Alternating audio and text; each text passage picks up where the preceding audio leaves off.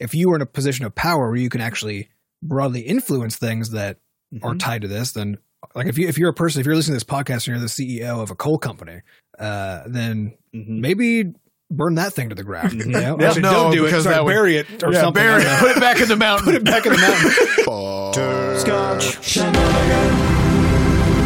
Hey, everybody, welcome to episode 234 of Coffee with Butterscotch, the game dev comedy podcast of Butterscotch Shenanigans. I'm Seth, and I'm the games programmer. I'm Adam, and I'm real chill right now. I'm Sam, and I've got no chill right now. This is a show where we talk about life, business, and working in the games industry. Today is November 16, 2019. Before we get started, we have a warning there's going to be swears Up and down. in this episode. Paint them on the wall. yeah. All right, listen. I'm, I'm telling you, I'm real chill right now. So chill. Listen, this episode is the first of two that we're going to be recording back to back Today. today because And you may be thinking as you're listening to this, today is not even close to November 16th. Correct. That's That right. true.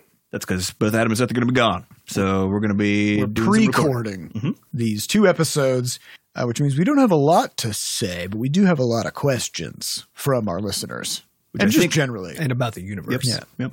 So we're going to take this opportunity to uh, answer those questions, and we're just going to burn down the list. But first, Sam has a story. I do. Yesterday, I go to leave the office around 4 p.m. I was a little, you know, frazzled after a full work day. Yeah. Like 8 o'clock. So heading out, and usually what I do is I call my wife on the way home. It's just a quick, you know, 10, 15 minute chat, catch up on the day, sort of like a, you know, just like, just getting the report about stuff. So when I get home, we can just like chat and hang out. So You got to do your pre-chat. So That, Yeah, pre-chat, that when you get home, chat. you don't have to talk to each other. you- then you can just That's kind of also probably a good reason. So get in the car, call her on the phone, and I say, Hey, she says, Hey, what's up? And I say, Hey, I was just calling to, and then immediately start sneezing uncontrollably for like Oh, 15 yeah. seconds. Yeah, just Sam, like, for, for, for all of our listeners out there, Sam has an incredible sneeze potency. they're just sudden. I think it, They are I, sudden, they come out of nowhere, and they're always, there's like a hundred of them in a row. yeah. Every time. So I just said, Hey, I just want to tell you. so for like 15 seconds. And Maybe she thought you fell down the stairs. Oh no, she or- didn't have. But both of us just start. I was just crying, laughing afterwards, and so I'm covered in tears now and It's not snot. presumably. and I'm just in the car. I'm still in the parking lot. I had moved the car like four feet to just start getting out, uh, and the whole thing was just so ridiculous, and it was just absolutely wonderful. And I was like, "This is good. This is a good day." Even though this is the weirdest thing, This is what it's like to be alive. Did this all Covered start in after juice. your bone marrow transplant? it did. Because I didn't remember that happening. Yeah, before there's that. this one of the drugs.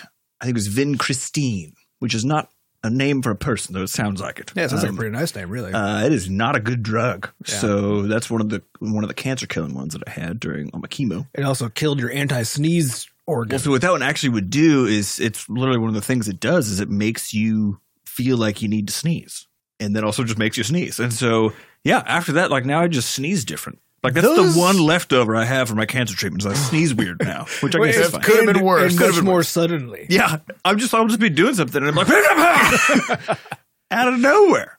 It's just like I, I don't think I've ever. I mean, sneezes always sneak up on it. It's kind of their whole thing. But even still, I've never had a moment where I just where it was like it happened and there was no there was no Precursor? precursor. There was no feeling first. Yeah. You know, it just I've never had anything like the that. The side effects of cancer drugs are so fucking weird. Yeah. They'll be like, now this one, while we're dripping this into your body, you're going to taste creamed corn. Yeah, that was and the next literally time one they're like, while we do this one, you're going to think you're a dragon for 10 minutes. Mhm. Then you're going to want a bagel Yep. really badly. That's what this one, drug does. One of the other ones, they're like, next time you pee, it'll be purple. Don't worry about it. Don't worry about that. What the fuck is going on? Totally normal. totally normal thing. totally normal. Like, this one will remove the entire lining of your intestine. Yeah. So that's a fun one. There was another one where they're like, when you have this, if you don't eat ice chips the entire time, it's going to peel off the entire inside of your mouth. And I was like, what? You're like, how many ice chips can I eat? I ate so many ice chips that I frost burned my mouth, so I ended up peeling off my mouth anyways. but that still seems better. It was somehow. it was definitely better. Yeah. because it wasn't ulcers, which was basically what it turns your entire mouth into. And there's another one where they're like, okay, well, I put this one in. Uh, it might form crystals in your eyeballs. Not even kidding. Not even fucking kidding. And you're like, what do I do? And I was like, do yeah, do something I, about do I that? to worry about that? And they're Nope. like, well, if it happens, we'll worry If about it If it. happens, you'll know. okay. What? What is happening? Uh, poison, man. During- That's while you're wild. getting these drugs, the way that you perceive life and death will turn inside out. I mean, that's we don't really true. know. That's 100% true. we don't really know what that means exactly, Uh-huh. but it will happen. Yeah. Yep. Yeah, that's.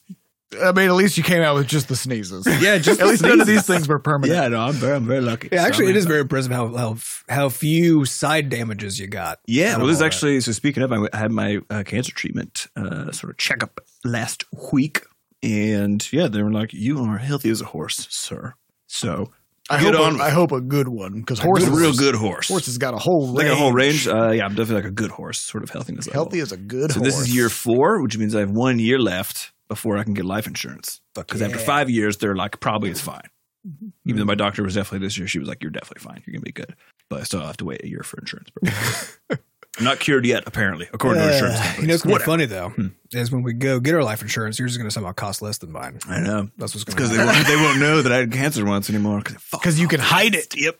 And hopefully they don't. Do you don't have to not? Do you, you don't have to tell them at that point? hopefully they don't I think that's how it you works. because they might find out. They might find out. Yeah, they're gonna have to listen to a lot of podcast episodes to jig it up, though. Whatever. Could be. Or they'll just see your top uh, YouTube GDC talk. Yeah, if they just search Sam Coster. Yeah. uh, all right. And there's one other thing we need to talk about before we go to questions, which is some, dare I say, dope ass introspection that Sam encountered while doing art.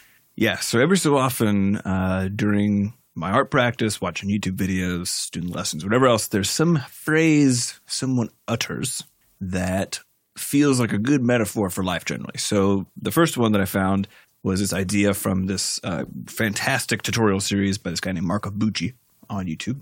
And it was simply beware of shapes that are too self important, which we have talked about in the podcast before. And for some reason, it just struck me as sort of like it's kind of giggle worthy and made me think about just people and also Or- ideas. Or Bitcoin or 3D printing. Or, VR, all this stuff, yeah, where it's like suddenly everyone's like, "Oh my god, it's so important," um, and it's just this sort of reminder that maybe not. Um, so there's that one, and then the new one from this morning uh, for this this class I'm taking on environment sketching and art design. Uh, we were talking about lighting, and the idea was, and it sort of like blew my lid off my head. It was one of those sentences was that any object in your scene that is struck by light also becomes a light. Okay, it's like a simple idea. So anything that is lit lights other things with whatever it is lit by.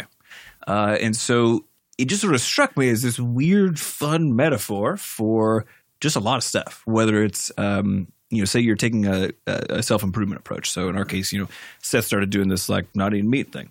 I eat less meat now. Seth sort of reflect, reflecting this vegetarian radiation onto me a little bit. Um, and it's also, I think, a reflection of like you got to be really careful. That whole rule of you know, uh, be careful who you surround yourself with, who you listen to, that sort of thing. I think it just kind of it all comes into play in the same sort of way because the reality is that that you get hit by you know these by whatever the light source is around you. There's no dead ends. You know, the, Yeah. the stuff that you put out there, it's going to go all over. Yeah. Might come back. It's going to bounce around. Mm-hmm. A lot of times it happens in small ways, you know, like, so you guys have been talking about, Adam, you had been talking about like the Beyond Burgers and Mhm. these like Boca Burgers and stuff. And it wasn't really until just at, at one point randomly, I had also been listening to some other stuff about uh, climate change and about how like I got solar panels, I got an electric car. But this whole meat thing is really kind of contradictory, Mhm. you know? Mhm.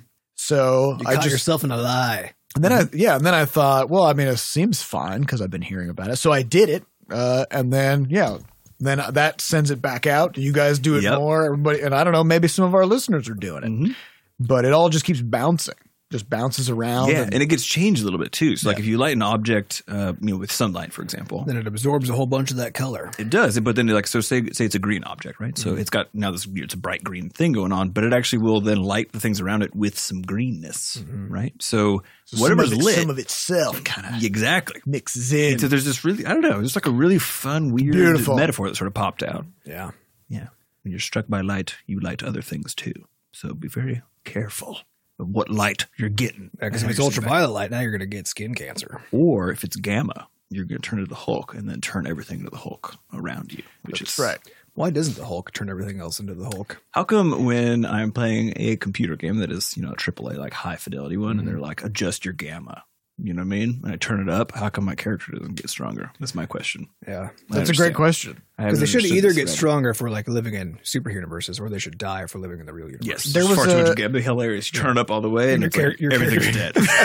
there was a scene. uh, The idea of the Hulk has always been a little bit weird to me, but there's a scene, and I think it was the Hulk movie from The Edward Norton one. when Edward Norton, maybe, Mm-hmm. maybe. I actually rewatched that recently, and I, I dug it. It it does hold up. I feel Yeah, it was like. fun.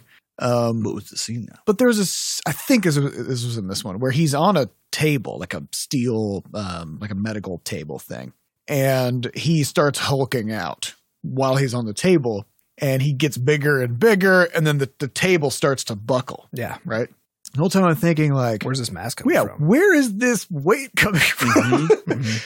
he's or maybe it's like his you know how energy can convert into matter maybe like he's got like a core of gamma radiation Yeah, in his just- it body so basically, when he hulks out, he's actually converting his, His gamma- stored up gamma radiations directly into mass. i guess Ooh. The thing about that is that going that direction is really you can't. You have to use a fuckload of because like when you convert mass into radiation, that's how you get a nuclear explosion, right? You need a tiny amount of mass to make a huge amount of radiation. So the opposite is also oh. true, Oh. right? Which means he has to basically be a nuclear explosion in order to get like a few grams of mass out. yeah So inside of the Hulk, that must mean He's is basically nuclear the sun. he's like a Yeah. neutron star yeah, yeah. which is why he's very strong There we go. We Yeah. solved it. That's So- why the table buckles. There you go. so but okay so he has all that energy but it's pure energy Yeah, so, so it doesn't weigh anything. it doesn't weigh anything Mhm. and then he turns it into mass that way he Yeah. gets big and then when he's done he's like i'm done now and then he somehow turns it back into energy without killing Yeah. everyone Without exploding. Yeah, that makes excellent. sense. I got that. Okay. All right, let's get on to some questions. These questions come from our listeners over at podcast.bscotch.net. We're going to do a lot of them. And then after this, we're going to record another episode with even more of them. Yeah. And we uh, might have to take a shot of butterscotch flavored moonshine after this, too. We'll, Yeah. we'll ponder that as we go. All right, first question comes from Mimabip Gurki, who says, What do y'all think about constantly changing tools to the latest thing? Is it better to just stay with a familiar tool and finish your work than to allow yourself to be distracted with all the new things? I'm curious if you switched to Notion from Airtable and why or why not.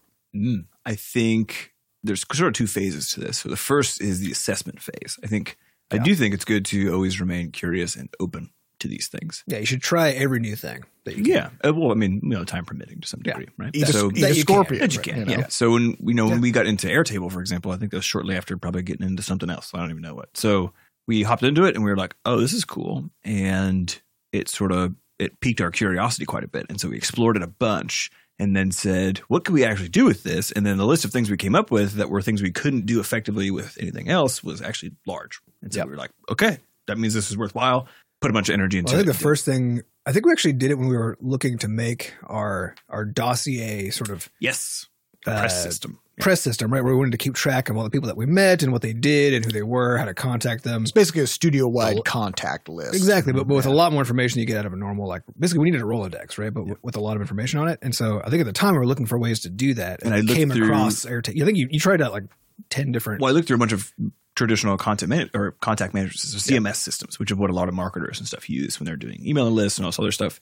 Um, and I found all of them annoying because they all had a structured workflow that they require that you use. We call that opinionated. They were very opinionated, opinionated tools. tools, yeah. Self important shapes. Exactly. Yeah. And I was like, all I need is something that lets me store information however the fuck I want. And Airtable was the only thing we found that had that extreme degree of flexibility that then went beyond uh, the functions that a normal Google spreadsheet would have. Right. Yeah. So that was basically the question. And so we found that piece of tech. We we sort of solved it with that. When it relates to so like that's there's there's should there's always like an exploratory phase because I think you want to answer the question how does this how does this and how can this re- relate or reflect then onto the work that I'm doing right now. Mhm. So I've been poking around on in my spare time on I think I explored three different uh, painting programs recently. I did uh, I did some sketchbook stuff. I used uh, Clip Studio Paint and then I used Affinity Designer. I was just sort of poking around to see like what do they have that I don't currently have Mhm. in something like Inkscape, and then does that difference matter? Yeah, and can you learn something from what they're doing there and actually apply it in the tools that you're already using? Yes, and Which is usually, yes. Usually. That's actually usually Yeah. what it is. And Yeah. so what I found most interesting is bouncing between vector and uh, painting, and then sort of traditional line drawing. Less so about the tools, but about the the that the different practices. you, I mean, they're essentially different tools that you're using, right, to to express something. Um, they end up all sort of converging back onto my production work in Inkscape, which still, by the way, like my Inkscape version is 0.48. Like I have not updated to the newest one because every time I do, despite the fact that it has a few new tools, it doesn't work actually as well. because they removed or changed because they remove or change enough stuff that it or or it just doesn't function super well uh, that it doesn't make any sense. So you know, I, th- I think there's a there's it's really good to explore those things, and I think a, a big benefit of it is is not just the reflection, but the fact that you get to you get to say that you you have been intentional about the tool you're choosing. Yeah. So people ask me like, why do you use Inkscape? Mm-hmm. Well, actually, I have two reasons now. So one is Affinity Designer doesn't allow for reading of XML files, which means that doing some automation stuff would require a whole new pipeline and thus mm-hmm. maybe not even be possible in some ways. Like Adam and I basically explored that, um, which means that Inkscape is actually a better tool than for, for, a studio. for pipelines, Yep. right? Yep. Uh, when I look at Illustrator, it's because Illustrator is opinionated about several of the things that I don't like it being opinionated about. And Yeah. so it actually sort of gunks up my workflow in a way that doesn't actually accelerate it. It has some fancier tools, but that's fine. So it sort of it adds this ability to say to actually say why it is that you're using something, which I think is really important in a studio. Yeah, and, and all tools have opinions. The question is always how compatible are those opinions with what with your you're trying to do. opinions. Yeah. and yeah, I, I think this there are, there are a lot of facets to to this question, so it's it's very hard to answer for all the reasons that you kind of said, right? Which is, but I think a lot of this also comes down to broader tooling, right? Mhm. Because the more that you use a specific tool, if you're if you're doing good production practices, the more the infrastructure of your entire you know sort of ecosystem of tools that you're using comes to depend on the functionality of those tools, and so this is true. This is true in any production environment. This is certainly true in, in our studio. We spent months now fine tuning and tweaking and growing the, the and expanding the capabilities of our of our build pipeline. Yeah. That is for GameMaker. It works for GameMaker. That has its entire purpose, right? So if we were to switch over to Unity, we not only have the cost of now learning Unity and doing all that kind of stuff there, uh, we also now have the cost of having to build rebuild our entire infrastructure that sits around that. And so so this is this is one of those kind of hidden costs of uh, of building really strong production and building really yeah, really good infrastructure is that the more tools you're sticking together and the more your infrastructure depend is sort of built on the specifics of those tools the harder it is for you to actually adopt new stuff over time Well, you could see why, you know, so in web development, everybody hates Internet Explorer, right? Yeah. And the problem is that there's a lot of tools that are built specifically for like big corporate tools yeah, big corporate legacy tools that are used by hundreds of thousands of people Yeah. that are not going to be updated because they cannot be updated. and they, So they Internet were designed to work with exactly Internet Explorer, and that's it. yeah, right? but like from the year 2000. yeah, I mean there there so- there are hospitals that only allow you to use Internet Explorer six Or Yes. Windows XP, or Windows XP, which is Yeah. now 20 years completely old. unsupported piece of technology. Yes, and so it's one of those things where it's like, oh, like, it sucks, but at the same time, you, I think that's it's one of the things you always have to look out for when you're doing this tools or production development, Mhm. which is to say, okay, what's our what is our future budget? What's our future plan for doing the next thing too? Because just saying like we're going to one and done this, make this big tool for Internet Explorer, and then that's going to be it is not, is a very short sighted way to think about it. It is, yeah, yeah, well, yeah. So it's it's that it's that constant balance, right? Because you're never you can't know what the next tools are going to be, Correct. and so you can't and you can't design your own tooling now to take into consideration whatever these imagined future tools are going to look like. And so no matter what, you're going to have to adapt things over time, and things are going to change over time. And I think it also is not it's not wise just to settle in something and have that just be the thing and that's it without exploring anything else because that's equivalent to software rot, right? That's just if you're stuck in in our case like one version of Inkscape, right?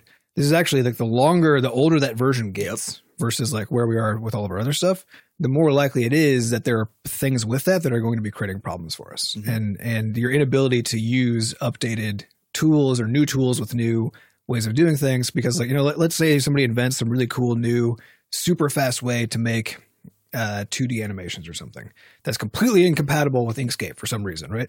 Uh, Inkscape's not going to get updated to have that. And even if it does, because we're now on this old as fuck version of it, We can't do it. then even if it does get updated, we can't update ourselves to that version because it breaks too many of the other things that we Mhm. need and so on. And so I think it's one of those things I think that it's really important to, as much as you can, uh, try. So, so what I do on the web dev side is I keep my eyeball, my eyeballs peeled, which is disgusting, but I keep them But you, peeled. you did get lazy. I did get LASIK, so I did exactly that.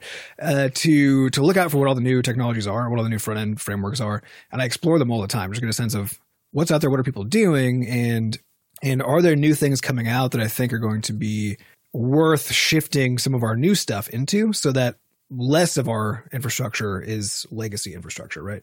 So when you have something really big, so let's say like the entirety of Rumpus, which is now this just enormous piece of software that runs our website and all of our backend tech, is huge. And so I'm not going to swap out that tech stack. That's not going to happen because the cost of doing that is just rebooting the software, right? right? And so it took me several years to build that. It would take me several years to build it all over again, right? Uh, so that's not going to happen. But that doesn't mean that when I then go build another thing, that that also has to use the, tam- the same tech stack, right? Uh, and so by keeping your eyeballs out, or just like keeping keeping a lookout for all the different things that are changing and what they're doing and why, and then trying to learn just enough stuff that you can either apply that to the tools that you're using, or make sure that your tools are as up to date as possible is all really good. And so even updating even things like uh, so so I'm basically now fully adopted Node is like my core programming language for everything, not just for web stuff, but for writing tools and for everything. Because now I have one tool I can go to. It's one language. It's I can really mm-hmm. really learn that thing really yeah. well. And, but I don't use the bleeding edge version because that's not, that's not a good idea for production, right? But I, I use the latest, always, I always, always use the latest long term supported version, which basically a new one comes out every like six months or a year or something like that.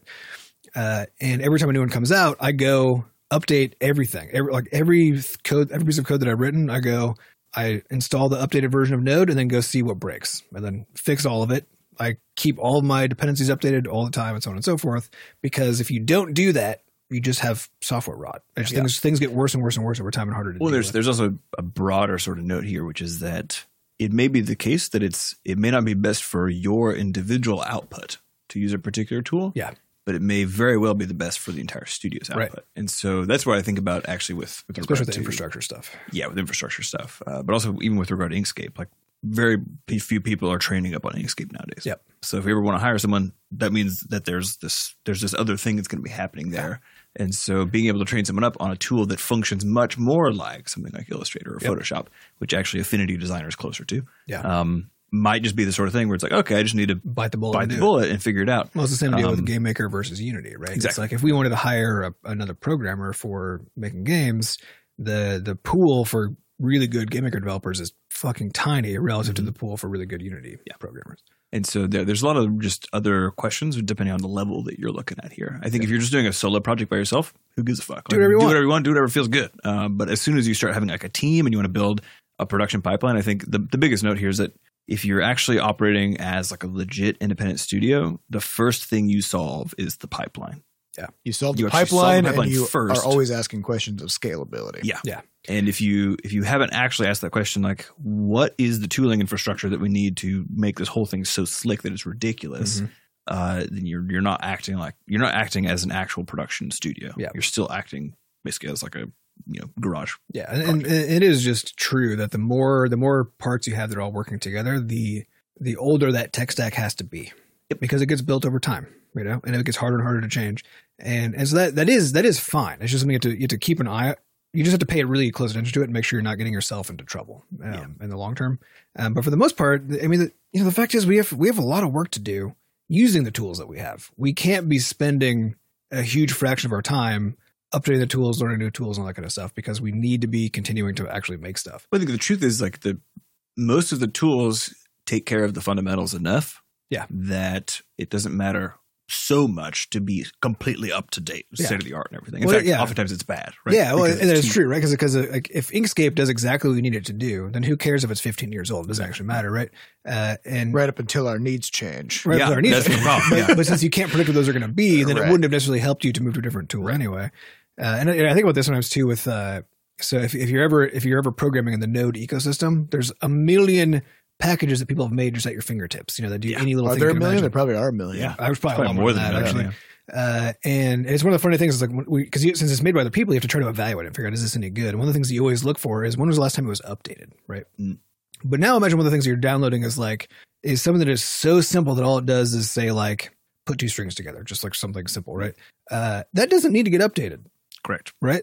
It does not. It that does, does not need job, to happen. It and does. the job it will not does the job. It has a very simple. Job. Yeah, so so there's, it does this kind of weird thing where if you, if, where anytime I look at a package, even if it is for something really simple, if I see it was not, if it was, if it was updated, you know, a year ago or three years ago, I immediately I'm like, oh, I don't know about this. Mm-hmm. You know, Mm-hmm. and this happened recently with, uh, with, uh, with the code that that I use to do all of our authentication in in uh, in Rumpus. So like logging people in through Google and all this kind of stuff.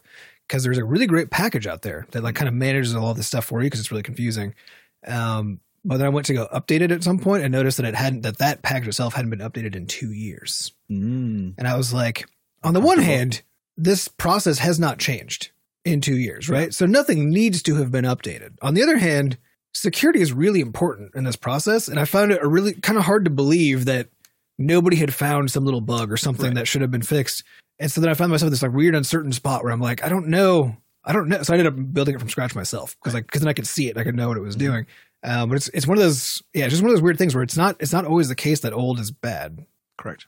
you know? Right. And So you, it's just you got to be just diligent. And Yeah, you just gotta pay case. attention to But I think Yeah. the, the really important thing is that sometimes a tool will show you that there's a part of your production process that you didn't Yes. know was possible Yeah. to put into the pipeline that now you can. Right. And so I it's still worth where- learning new tools for that reason. Yeah. So like I even I mean I took uh, I took Houdini for a ride uh, last weekend. So I built a procedural house using this t- whack Nice. tutorial. It was the zaniest thing. Like it was, Houdini's wild. it was really very cool. crazy, and I was like, I don't know how one I don't know how people learn this. Like just by def- like I don't know what the hell's going on. This is nuts. Because basically, it's almost like vector in a way, but you're it's as if you were drawing, ju- but just by typing in numbers. Like that's what it felt like. Awesome. Uh, That's every day for me. but- yeah. but so the, the idea was like what you what you end up building is this house that you then have these four sliders on. You have the width, the height, the length, and the roof height, and you can just move the sliders around, and the house just does it just Changes changes shape, Yep. and it's really cool and really weird. Uh, and I was thinking, I was like, oh, this is like this is really neat. You know, like if we get into if we end up tapping into 3D development, like I'm gonna spend some time in there because I Well, you're want to talking know. like a lot of time. but it's gonna have to be a lot. Yeah. And that, that's the fun thing with with those like really really fancy tools that can do anything uh, is like the barrier to entry is enormous. Um, Yeah. Once you get in there, you feel like a, a god. Yeah. because you can just do such cool Yeah. shit. Yeah, Yeah, I'm actually in the process of building a new tool for Sam. Mhm. In inside of well, this is another kind of angle on this question. We talked about it a little bit the presentation. We talked about it last Yeah. episode a little bit. Yeah, uh, it is always just thinking like maybe their tool you need isn't out there. Make one. Yeah. you know, and that's like Yeah. our GameMaker pipeline and everything else. Um, but yeah, get just dipping your toes into new tools.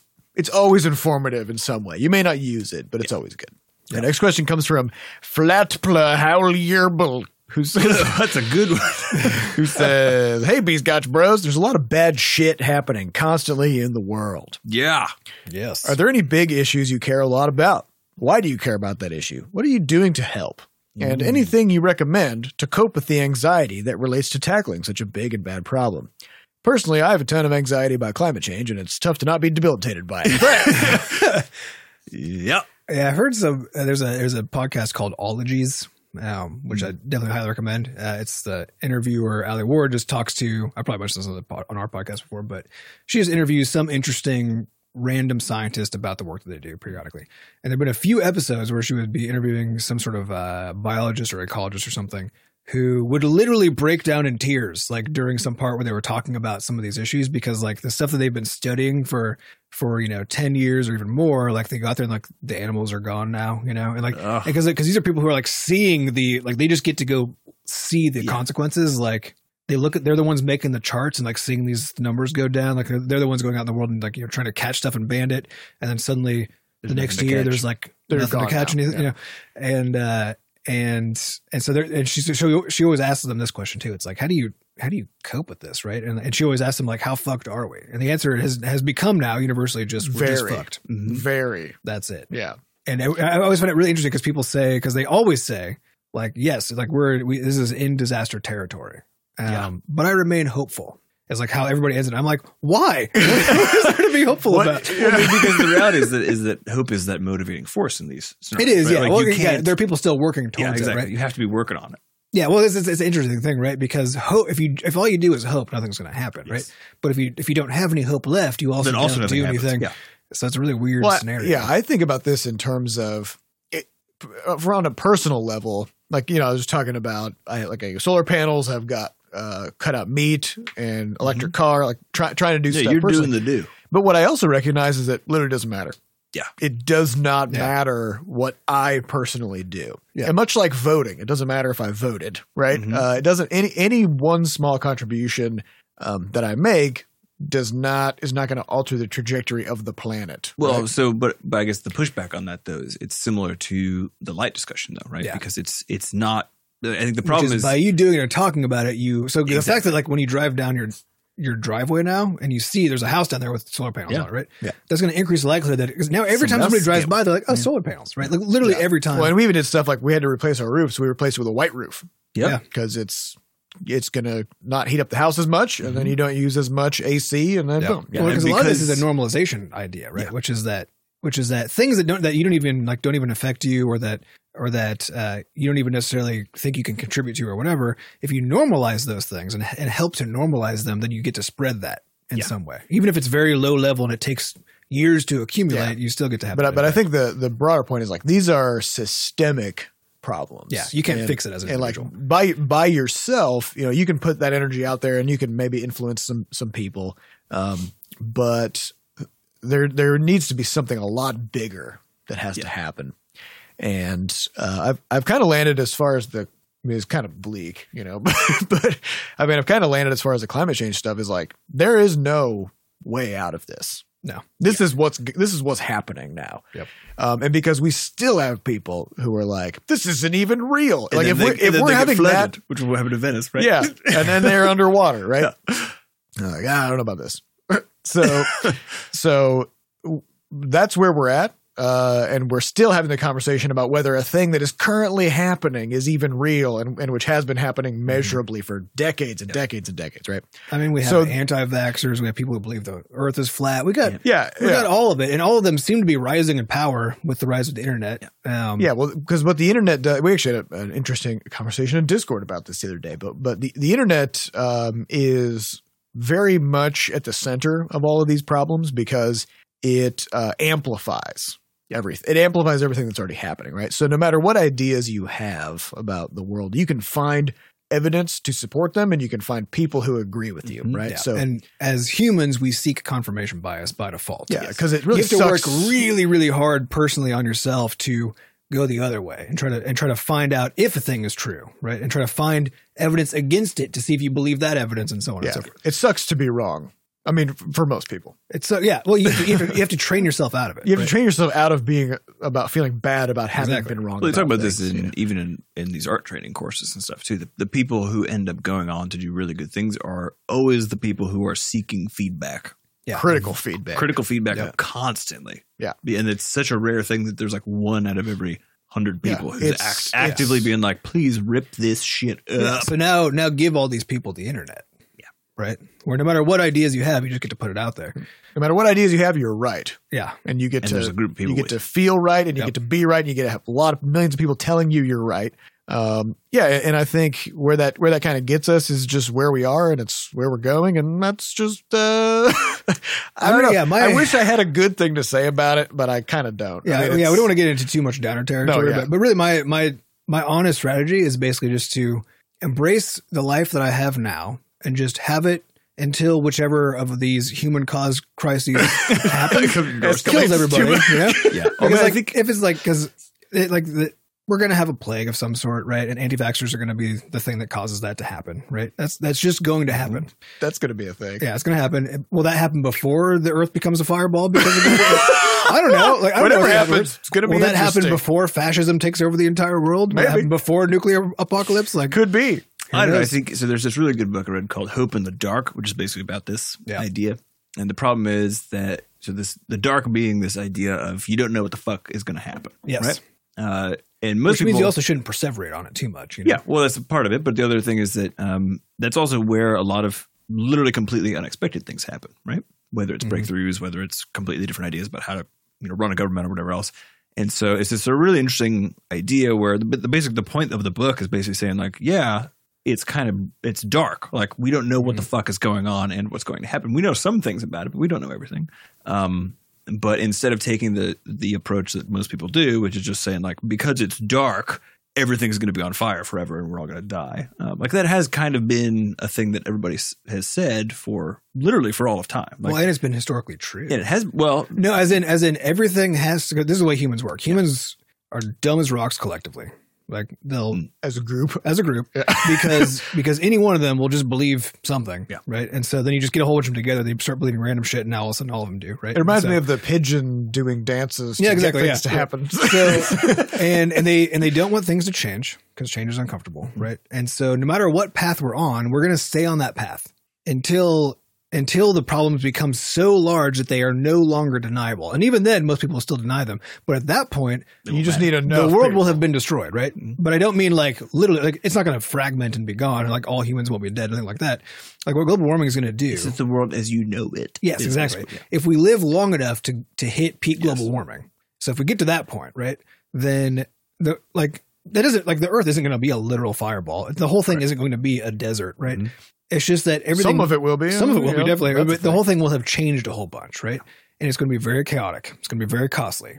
It's going to be, gonna be very weird. horrible for a huge number of people. But the thing is, like this, this has happened over and over and over again. So whether Yeah. it was globalization or it was like the fucking printing press, like everyone's like, "Oh my god, you're going to destroy people's brains with all these books." Like that was a concern, right? And I the would say truth that's is- a different kind of concern than global warming. I mean, it is. a different, well, it is no, it's totally different kind of concern. But it, well, no, I think it's it's the same kind of concern. I think the reality of the severity of the problem is also very is very different, which is like definitely you know world ending. Everybody's problem. reading now versus Venice is underwater. Yeah, Yeah. Uh, but but I, think, I guess my, my point there is that is that this this cycle is just constant, uh, and we're facing something now on a global scale that is just way more troublesome, I think, than anything we've ever faced before, and and that's basically what the problem where the problem becomes a little too uh, real because Well, I think it's honestly, I think it, I don't think, and the reason that I don't, so I guess it's not that I'm not worried about it. It's that I, it's that I don't worry about it. I guess I don't know. Anyway, it's like it's like the active doing yeah. it. Yeah. So the question was But kind of like how do you like, deal with the anxiety, right? It has been the case since the 50s that we were under constant threat of a nuclear holocaust to kill Yes. everybody. Right? That's still true. Hundred percent. Nothing has changed. Right? Uh, that could happen at any moment. Right? And so global warming is not worse than the fact that at any moment today, still we could just everybody could be gone. yeah, Uh, so that's true. So there's But just also- there are just more ways for this to happen, but there's still one really fast way that's just sitting there that's Mm-hmm. been sitting there for decades.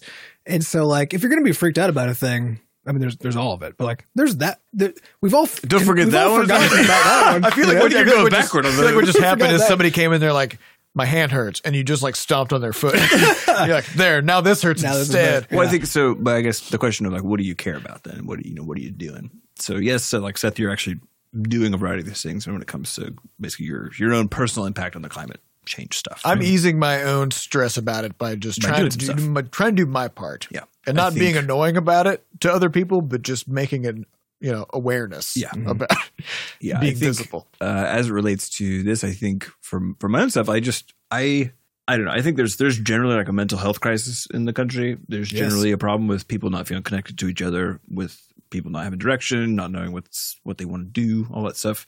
Um, so weirdly enough, like I think you know people have been asking us why we do the podcast too. Um, and it actually is a meaningful thing for me every week, where it feels like it feels like you know just trying to help out a little bit or sort of eject some of that you know Yeah, good radiation reaching out of the dark. yeah, uh, to people to just say like, yeah, if you want to get good at stuff, go do it. You know, go do the thing. Go pick up some new tools. Go. Yeah, well, it's it's about embracing the life that you've got. Yeah, you know, Who, like Trying to put good out, good energy. Yeah, who, Yeah. who knows what's going the who world. knows what's going to happen? There's no there's just just no don't. way to know, Yeah. right? Uh, it has always been the case, as Sam was saying, that like disaster was actively happening or just around the corner, Mhm. right? It has always been the case. And like I said, with the whole nuclear thing, like that is Still sitting there. that is still sitting. That's a very there, good point that I just kind of forget. Everyone Yeah. kind of forgets just- about. You know, Yeah, it's weird, right? We just forget about that. Um, but yeah, so it just like you just you just have it's so easy to forget. It's, you- that's, the, that's the weird thing, right? It's like, why did we? For, it's the same thing. You know, every every morning you get up and you get in your car. it's because it hasn't happened. It's because it hasn't happened. Yeah. But but there's still nothing like in, in your normal everyday life. There's nothing more dangerous than getting up and getting in your car. That is the most dangerous thing that we do That's true. In our entire lives, and we do it every day. We do it every fucking day. And then you day. get on an airplane and you're like, oh god, I hope this thing doesn't go Yes. down. Uh, yeah. right. and so, which again, like, and you could take this and be like, oh, so I guess here's now the huge list of things I should be scared about. That's not what this is about. This is about making the point about relative risk, Mhm. right? Which is, we don't actually know what's going to happen with all these like really big, very scary things. We have no idea what's going to happen.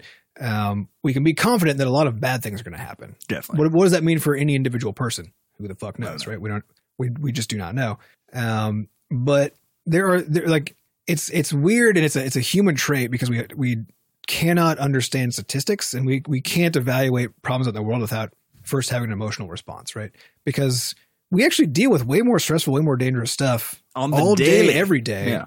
than all of these big things that are happening, right? And so And a lot of these things are, are also very far off abstracted Yeah. and and multiple layers of causation deep. Yeah. You know, whereas like being hit by a bus, that's like r- real now, and that's it's happening. Yeah. and you know exactly what's happening and how, and you know how the likelihood of that happening. Like that's all Mhm. very out in the open. Mhm. You know, But it is, it's just weird that we can, in the same way that we all become accustomed to the idea, we've become so accustomed to the idea that, that nukes are out there everywhere and could kill us at any moment that we just don't even care about yeah, just slip my mind. like literally, I can't, I can't even make myself get worried about it. I Okay, can't. It's well, so- well, like, it's so maybe, weird. maybe thinking about it in this way because I actually I noticed I, I was listening to um, the Ezra Klein show and some other things and and uh, it was a lot of like bringing in experts to talk about current events and things like that.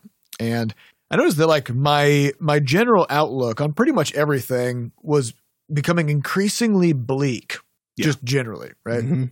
And uh, I kind of hit a point where I was like, this this actually changes nothing for for me, Correct. in the sense that all these things that are happening in the world will continue to happen regardless of whether I constantly bombard myself with information about Mhm. them, right? Uh, so instead of sort of becoming a quivering husk of a person, terrified of what's going to happen or what's coming or what might happen or whatever, uh, maybe I need to change my information diet Mhm. Yeah, know? and uh, and so I I actually I haven't been on Reddit in like a month. Um, I don't use I've, ne- I've never really used Twitter. Um, I don't use Facebook. I'm actually I just completely off of social media, which has been Mhm. pretty good. And I also changed all the podcasts I listen to. And I just listen to like interesting science podcasts and Right. stuff like that. So I mean, part of it literally is is ignoring it. yeah, Mhm. because like like do your best, try to put good out out there. Yeah. and well, you don't need all that crap. Well, it's, it's kind of like it's again it's that refraction problem, which is like whatever you're irradiating yourself with, it's just kind of where you are. You know what I mean? It's like Yeah. if, if you're reading the news every single morning, if the first thing you do is like read the news, just stop it. Just You're giving yourself thought Well, cancer. Yeah, and, Just and it's move- not yeah, only that either, but it's like, yeah, there there are so many bad things happening. There are also a whole bunch of really good things. Yeah, there are. right? That shit's not going to go in the news because Yeah, it yeah, you're not doesn't move hearing copies. about that, and uh, and of course, like the bad stuff is the stuff that's going to kill us all, right? So like, so you could focus on that, except like, Well, why? it- You yeah, as, as people or as as as organisms that evolved in a space where things were trying to eat us a lot, it? Mhm. right? Mhm. Like he, it was always more advantageous to be extremely perceptive of danger and risk, Yep. and always take note of it. Yeah, You know? well, but without worrying about relative risk. Yeah, You which know? is why, like, anytime, like, if you're, let's say you're in bed sleeping and you like hear a noise, your immediate thought is, "Oh fuck, so, there's something there," right? Yep. And then it's a radiator or a, Right. like, a And that does happen, of course, right? Yeah. But almost every time that that noise happens, that's completely fine. right And Almost so- every single right. time. and so like as a as an animal which you are uh, you're primed to constantly be aware of things that are trying to get you right no matter how unlikely it is. right and so and be, so because of that um, the same thing applies to information like you want you you want to always try to be aware of pieces of information that might keep you from getting got yeah, right yeah. So- well, so you seek it out. Is you seek problem. out is, and this is this is where that like a sort of like out, outrage culture Mhm. kind of stuff com, comes into play or or where was that if it bleeds it leads Yeah. you know which is like any anything that happens that could be somewhat negative or somewhat dangerous or harmful people just you got to jump on it and spread it around to make sure everybody knows about Mhm. this thing that's going on um yeah and it's uh, and it's also weirdly addictive Yeah. you know Yeah, to, so to I seek would- that stuff I out. would suggest changing some of your uh, your habits around the information you're bringing in. You know, if Also- you read the news every day, just check it once a week. Yeah, but also Mm-hmm. Change your framing on it because I think I think it is still it's important to still be informed about what's going on. It's still important where if you can make changes to your own life just to be a better person and to treat the world better, and treat each other better, then you should do that. If you are in a position of power where you can actually broadly influence things that are Mhm. tied to this, then like if you if you're a person if you're listening to this podcast and you're the CEO of a coal company, uh, then Mhm. maybe burn that thing to the ground. You know? Yeah, Actually, no, don't do it. because Sorry, that would- bury it or yeah, something. bury I it, put it back in the mountain put it back in the mountain. Uh, yeah, I mean, so there are people out there who actually can do some things, and like, and they and they should. But the other thing is, from a framing perspective, is is so for me, like, I've just personally accepted the reality that we're not going to stop stop global warming, and that's going to happen, right? As a consequence, I will not ever move to a coast. That's not going to happen, right? Because coasts are going to be underwater. if you're on a coast, sometime over the next 30 years, s- Maybe get a start, plan together. Start Yeah. migrating Well, that's, exactly, that's, that's exactly it. Well, but also in terms of like how the weather is changing, because most of it we can't, we don't know. But there are lots of predictions out there about where the things are going to happen. Like if I was living in a place like the if I was living in a place that had high likelihood to become a desert, which is possible which is possible. where we are. Here actually is not super likely, but again, like the coasts are the most fucked just everywhere, really. Yeah, that's going to be real wet Yeah. That's where the But most salty. that's where the most change are gonna happen. It's gonna be a combination of really wet and really dry, you know. and also big storms are going to hit you right in the face. Yep. Yeah. So, I would I would like for the United States, I would get way off of the East Coast because like those hurricanes are gonna be coming faster and stronger every year now, just for the rest of time. Um, so like so th- that's like the way that I would see it is is what actionable steps can I take, not necessarily to fix the problem because you can't as an individual, but to to insulate myself and my community, the people I care about, from those problems as much as I Well, can. Well, this is the uh, the gray rhino. Yeah. Right. Like we have a, a pretty decent sense of the kinds of things that are going to be happening 5, 10, 20, Mm-hmm. 30 years from now because of what's going on now. Yep. Uh, and those things are going to continue.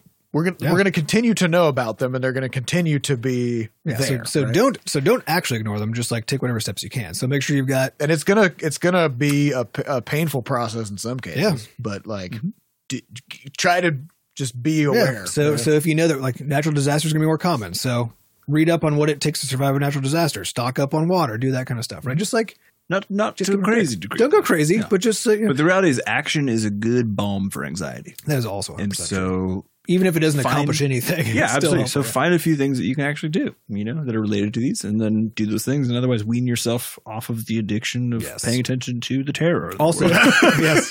Also, be really religious about getting up to date on your vaccines. yes, Because please. it used to be the case that even if you forgot, it'll be fine because most people didn't forget. not anymore. but not anymore. so, so stay real up to date on those things. Um, th- those, yeah, those, those of us who who understand it are the are the last bastion of keeping the world insulated from an entire and also this is disease apocalypse. this is one of those like yeah we're game developers. Adam is a PhD biologist. Mm-hmm. Mhm. Okay, so like this isn't this isn't This uh, isn't a bunch of game armchair quarterback. this isn't here. like somebody who did some googling and found and like came up with some crap about vaccines or Yeah. something. This is genuine. Like, do it. Get your fucking vaccine. yeah, it is it is unethical to not be vaccinated. Yeah. is Yeah. is a fact. All right. Next question comes from Retro Banana Man NL. Why is 60 FPS a thing?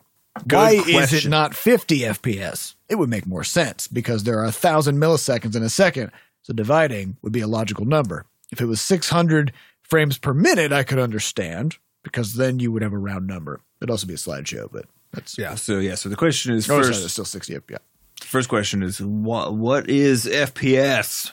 frames per second. Which means what? So What's uh, a frame? that's basically how often the, the picture changes. Yeah. So the the way that a game works is it happens in a loop where basically the the computer will process everything. Maybe you have a bullet that's flying across the screen or something.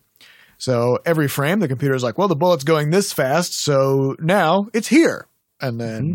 that's where it is. So you do that 24 times over every second, or 30, or 60 times over every second. Whatever your frame rate is, that's how that's how quickly you you run that loop. Yep. So the the faster the frame rate, the smoother the appearance of stuff on the screen is, mm-hmm. right? So uh, you can imagine if you went all the way down to like one frame per second, now you're looking at like a real weird GIF. You're looking at a yeah a, a, a slow GIF or a fast slideshow. Yeah. If you're at like uh, I don't know, maybe 24 is is what That's all the animated cartoons, cartoons right? yeah. used to be in.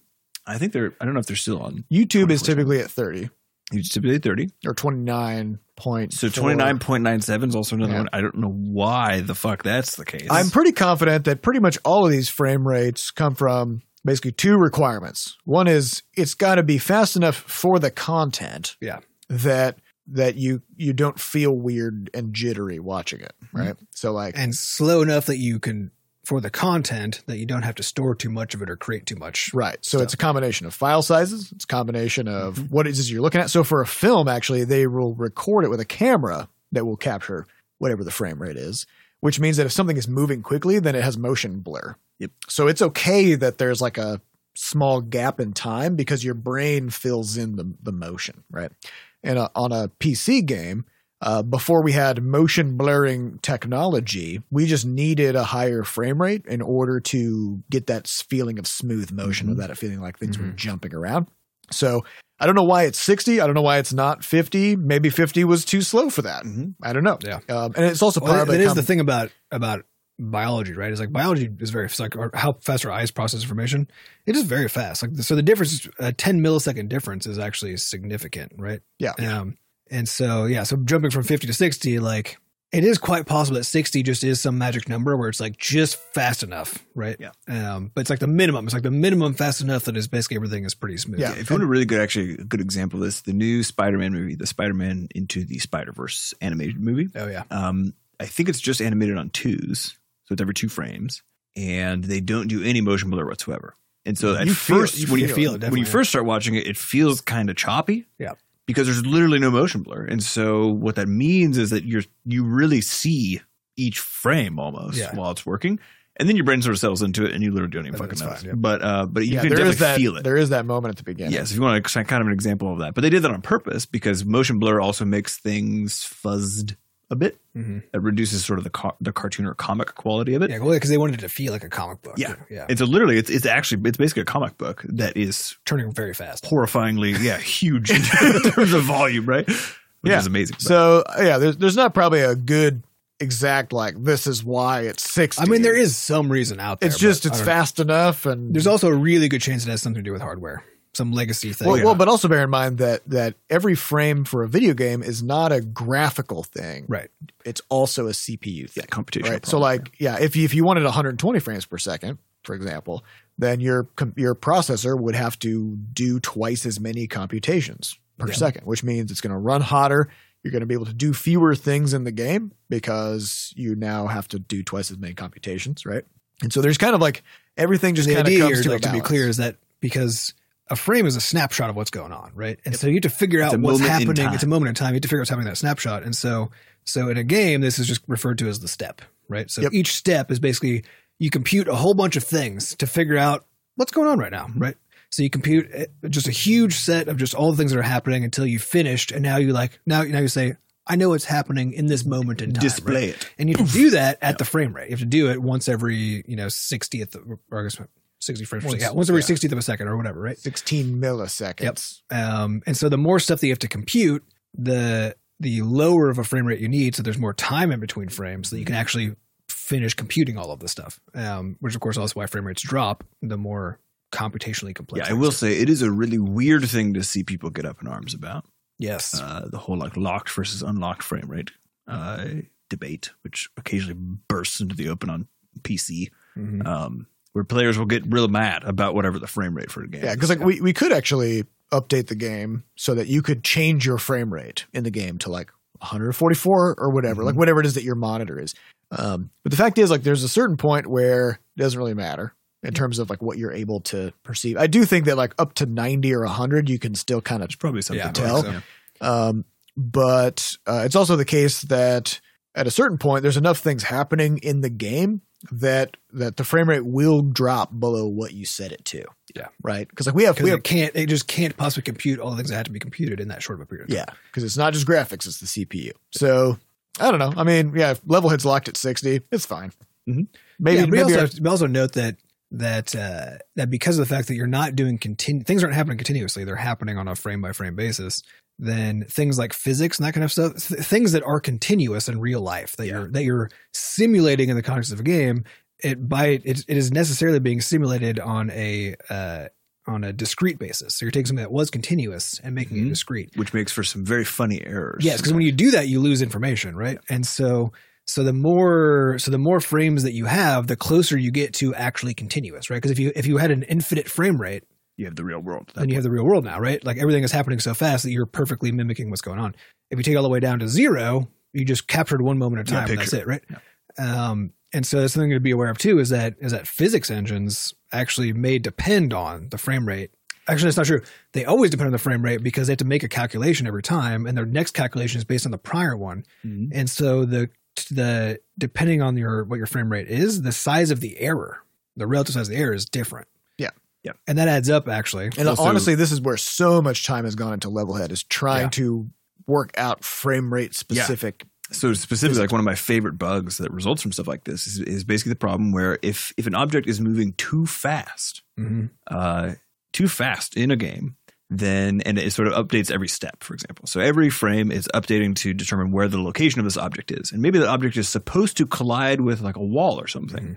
But, But it doesn't know that until that step, right? it doesn't know it until it actually hits the wall. Yeah. Right. And the problem is that sometimes the object is going so fast that the calculation on step one is sort of before it's actually hit the wall. And the calculation on step two, It's on it's actually on the other side of the wall. Yeah.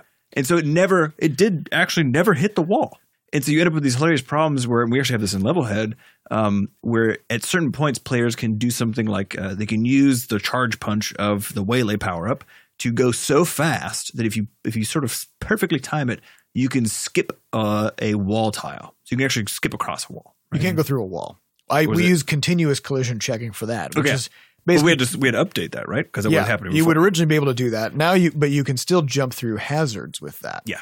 Which are not treated as solid by the continuous collision checking and it says So you could like jump through a spike or Mhm. something like that. And so there's a couple of these, and they're I, I I find those ones very they're very interesting. Yeah, but now, but now, can, now imagine if if you because we need to make it sure that the game still feels good when people are playing it. So now let's say you on your BVPC make a level that where you go, get going really fast or whatever, and you run into a wall normally, right? And then somebody else plays that level, but now they have it on a lower frame rate. Mhm. They go maybe maybe they go all the way down to thirty. So now actually half as many of the of the steps time right? points actually have any computations even happening. And so now it's twice as likely that you're going to be able to go right through that wall or whatever it is, right? Um, so yeah, so frame rate has a huge well, impact. we on had just we what had some in the game. some goofy shit in Levelhead too, where uh, so, some people have computers that that hitch. Yeah. where like maybe they're running at a smooth frame rate generally, but every now and then maybe they've got Dropbox running in the background and there's some shit going on, right? And the CPU just doesn't have the resources all the time to process the game. So so instead, maybe like they're at 60 frames per second, and then for like one frame, they it takes them like three times longer, right? So it's like Mhm. 60 FPS, boom, 20 FPS, and then right back up to 60 again. So there was a, a time where we we would use the like for example the the distance that a moving platform traveled in the previous frame to determine how you inherit the velocity of that platform when you jump off. Oh of it. yeah, I loved this one. So it, so it'd be like, okay, well, it's been this amount of time since the platform moved, and this is how far it moved, et cetera. So when you jump, then you will fly. You'll basically speed. inherit speed off. the Yeah. platform.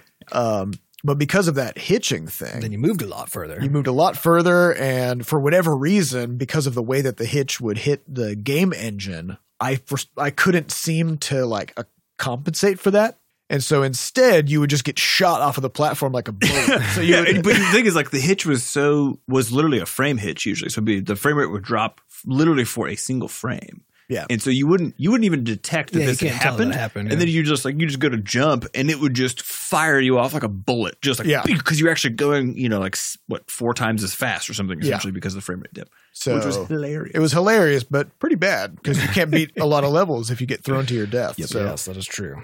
um, yeah, so I mean, it, Looking forward to making a slower pace. oh my god, yeah. After working on Levelhead, because also Levelhead is a UGC game, which means like players do insane stuff that we would well, they, do. they they abuse the fact that frame rate impacts. yeah this i mean this is the thing that it's like it's both really hilarious and awesome to have a ugc game because you get to see all the wacky shit that the players come up with but it's also endlessly frustrating as a game designer because Yep. we don't get to dis we don't get to dictate what kind of experience our users have Yeah.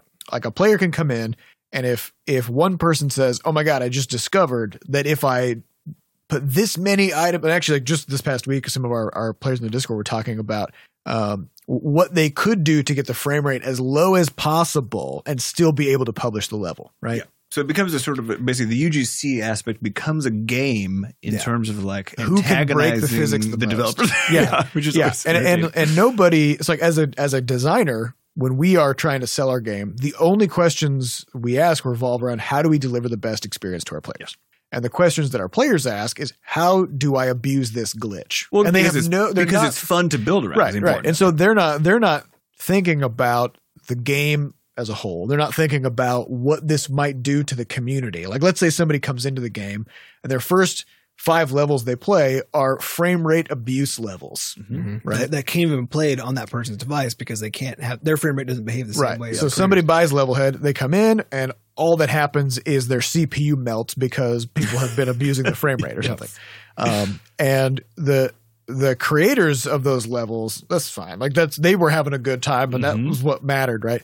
And so, so much of uh, of the work that we've had to do has just been like, how do we keep this from being too bad of a Well, of a that's actually that's why the campaign exists. Honestly, Yeah. because it, we're we understand that like part of part of the fun part of participating in a UGC experience is building stuff that is antithetical to people having a good time. So, you know, like it's because it's ac- it's actually about you building. It's, It's, not a, about it's the a person. troll level in its own Yeah. way. It's right? about you doing having the fun of exploiting something, right? It's not actually about the end product at all. Yeah. and so that's basically what it comes down to. Yeah. Uh, so next next game, I'm I mean I'm excited to make like an RPG or something where like we get to deliver like The I- entire content. yeah, Yeah. It's and we been get to be like this one thing is really bad for the frame rate. Let's not put a thousand of those in one in one spot. Yeah. Um, so anyway, all right. Well, that's all the time we have for not well, I guess this week's episode. Yeah. Uh, but we're gonna it's re- not all the time that we have. We have an entire other hour left. yeah. Uh, so we'll get on that, and uh, See we you like next week. We'd like to thank our producers, Fat Bard and Jen Costa, for putting this episode together. And thanks to our community moderators who keep our Discord running.